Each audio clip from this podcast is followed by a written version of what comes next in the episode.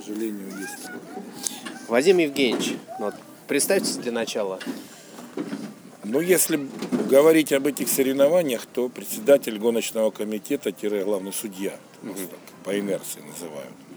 Вообще много у меня должностей, но мы говорим сейчас конкретно, локально о том мероприятии, которое мы удачно провели, как мне кажется. А, Вадим Евгеньевич, расскажите кратенько, вот, может быть, даже с подробностями по дням, как сложилась регата. Ну, вы знаете, у нас по положению было всего 4 гоночных дня, и из них один был а, э, время нам ужато до крайности. Это в связи с хорошим событием, таким великим спуском яхты Полтава. Нам вечернее время было отведено совсем немножко. И один день сегодня, который у нас, в принципе, сокращенный, потому что последний день мы никогда долго не держим людей. Да, надо печатать результаты, отпускать. Ну и, к сожалению, сегодня ветра не было. То есть получилось, что мы реально гонялись два с половиной дня, из которых ветер дул только вчера. И мы успели провести три гонки. Ну, по большому счету, это, это хороший такой максимум.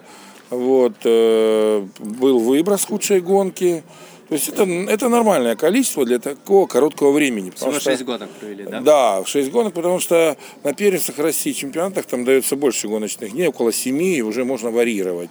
У нас, к сожалению, ну, такой возможности не было. Угу.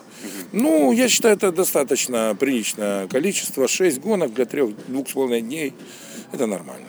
Вадим Евгеньевич, вот те гонщики, которые претендовали на места сборной, как считаете, они выступили на своем уровне? То есть действительно ли победили достойнейшие, или были какие-то еще факторы? Ну, скажем так, я как главный судья, в общем-то, стараюсь быть неангажированным, но как вице-президент ассоциации внимательно смотрю. И скажу, что только чуть-чуть, может быть, слабее своих способностей выступил местный гонщик Шапочников, будучи первым номером. Все остальные, в принципе, на своих местах все достойно. Единственное, немножко поменялась э, позиция скажем, относительно ветра. То есть так как отборы проходили более слабый ветер, значит более легкие гонщики стали впереди. А тяжелые немножко сзади, но они и те, и другие попали в сборную. Поэтому тут никаких сенсаций не произошло. Скажите немножко вот по поводу значимости класса «Оптимист», по поводу вообще уровня российских гонщиков, уровня этого класса в стране. Вот как у нас сейчас ситуация с этим? Ну, э, что бы мы не хотели, чтобы нам не говорили, злопыхатели или еще кто-то, кто еще, оптимист является самым массовым классом. Как у нас в стране, так и в мире. Поэтому от его развития очень много зависит. Он дает базу для подготовки на другие классы. И олимпийские, в том числе молодежные. Вот. И э, если у нас будет слабый оптимист, значит мы никого не будем готовить.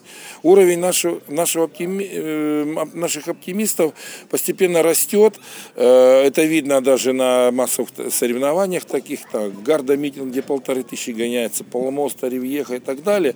Вот. Единственное, что по сравнению с прошлыми годами, когда вот при, мои первые воспитанники поколения, которые там на 20 лет младше этих, гонялись, тогда не было такой конкуренции, не было такой ровной материальной части. То есть купил там шведскую или немецкую лодку, которые были в то время в дефиците в большом, то человек получал преимущество. И, э, ну, как бы на результат больше можно было надеяться.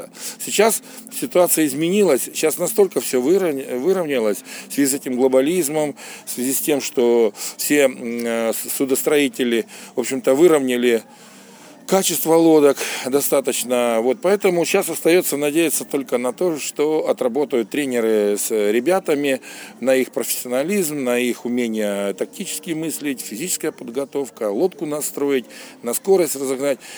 Но это и в олимпийском движении такая же ситуация. Мы сейчас не штампуем медали, как это было при Советском Союзе, потому что у нас была, в отличие от других стран, действительно профессиональная система подготовки, и там нам было немножко легче. Сейчас все выровнялось, и конечно, очень нужно быть, во-первых, и звездным, талантливым и очень работоспособным. 90%, 90% э, успеха – это работа.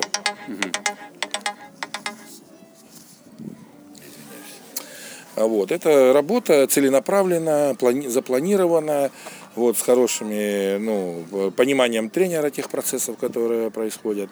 В общем, это теперь сделать сложнее. Но в массе своей, я смотрю на результаты массовых э, заграничных регат, есть надежда, да, что наши дети... В общем, у, общий уровень растет.